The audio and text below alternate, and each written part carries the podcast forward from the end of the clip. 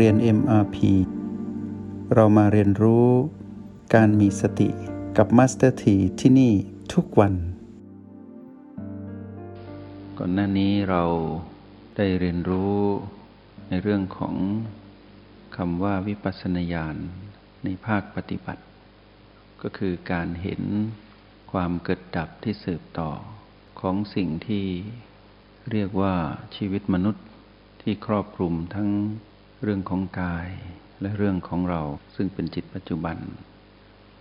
และเจาะลึกลงไปในกาย ทั้งกายที่มีรูปและกายที่ไม่มีรูป เจาะไปจนถึงธาตุทั้งสี่ที่เป็นองค์ประกอบของกายที่มีรูป แล้วก็ระบบกายทั้งสี่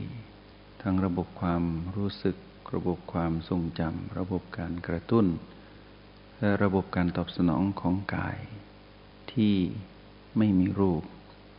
จนกระทั่งเราเจาะลึกลงไปในจิต เราจึงรู้ถึงความเกิดดับที่สืบต่อของพลังงานบวกและพลังงานลบ ซึ่งพลังงานบวกก็คือสติจาะลึกเข้าไปก็จะเห็นความปรับสมดุลของสติที่นำไปสู่ การกระตุ้นให้จิตหรือการส่งเสริมให้จิตนั้น มีทั้งสติสมาธิและปัญญาจะทำให้เห็นการปรับสมดุลของพลังงานลบก็คือตัณหาที่มีการปรับสมดุลของเขาในเรื่องของการกระตุ้นหรือทำให้จิตนั้นเกิดสภาวะโลภโกรธและหลงขึ้นมา ในที่สุดเราก็เห็นว่าทุกอย่าง และมีการสืบต่อของการเกิดดับอยู่อย่างนั้นตลอดเวลา สิ่งนี้เรียกผลลัพธ์ของการเป็นผู้ดู ผลลัพธ์ของการเป็นผู้ดูก็คือเกิดวิปัสสนาญาณขึ้นมา คือการเห็นความเกิดดับที่สืบต่อไม่มีวันจบ และเราก็ได้เห็นช่องว่างระหว่างการเกิดและการดับชัดเจนขึ้น ไปเนืองๆก็คือต่อเนื่องไปเรื่อยๆ ตามประสบการณ์ของการฝึกฝน และความชำนาญของการเป็นผู้ดู การมารู้แจ้งถึงวิปัสสนาญาณแล้วเห็นการเกิดดับที่สืบต่อของชีวิตทั้งระบบทั้งหมด ทุกระบบทำให้เราซึ่งเป็นจิตผู้ดูนี้สะสมการปล่อยวาง ความถือมั่นทั้งหมด เราได้ปล่อยวางความถือมั่นแบบสะสม ก็คือค่อยเป็นค่อยไป เพื่อรอเวลาที่จะตกผลึกในการปล่อยวางอย่างสิ้นเชิง ซึ่งเป็นความแข็งแกร่งของจิตผู้ดู ผู้มีทักษะและความถนัดในการปล่อยวาง จากการเห็นความเกิดดับที่สืบต่อของชีวิตทุกระบบ ทุกๆปัจจุบันขณะที่ปรากฏขึ้นในการเป็นผู้ดู เมื่อเราคือจิตผู้ดูในขณะจิตนั้น คลายความถือมั่นลง จิตจะพบความสุข คือเราจะพบความสุขที่เป็นความสุขเย็น เป็นความสุขจากการรู้เท่าทัน การสืบต่อ หรือการเกิดดับของการมีชีวิตหรือสิ่งที่ปรากฏณปัจจุบัน การเห็นความเกิดดับที่สืบต่ออย่างต่อเนื่องไป เมื่อเราเห็นแล้วเราจะรู้สึกตื่นรู้และเบิกบาน ความเบิกบานนี้เป็นเครื่องหมายของความสุข แต่เป็นความสุขจากการตื่นรู้จากการเป็นผู้ดู ไม่ใช่สุขจากการกระตุ้นของมารหรือไม่ใช่สุขจากการหลอกลวง หรือกระทำเพื่อให้ตัวเองนั้นมีความสุข ซึ่งเมื่อมีการกระทำขึ้นมา ก็แปลว่า มีการต้องการ หรือเกิดความต้องการที่ปรารถนาที่โน้มไปในทางของเรื่องของพีพีบวก ที่ถือมั่นตรงนั้น แต่ในที่สุดเมื่อเรารู้ทันว่าสิ่งที่เราดูในระบบของชีวิตของความเป็นมนุษย์ทั้งหมดนี้ เป็นเพียงการเกิดดับที่สืบต่อทำให้เรานั้นมีวิปัสสนาญาณ ที่เห็นแจ้งความจริงนี้ด้วยตนเอง แล้วความปล่อยวางก็เกิดขึ้น ในขณะที่เราอยู่ในห้องแลบหรือในห้องเรียน MRP หรือในโลกแห่งความเป็นจริงที่เรากำลังปรับใช้ทักษะของเราในการรับมือกับทุกๆ PP ที่เกิดขึ้น หรืออยู่กับความจริงในโลกแห่งความเป็นจริง ตามกฎแห่งกรรม ทีนี้ในวันนี้นั้น จะนำพาพวกเรามาประเมินผล ว่าหากวิปัสสนาญาณของเราดี อะไรจะเกิดขึ้นกับเรา นอกเหนือจากพฤติกรรมของผู้มีสติ ที่จะต้องมีพฤติกรรมที่พัฒนาขึ้น ทั้งในเรื่องของความเพียร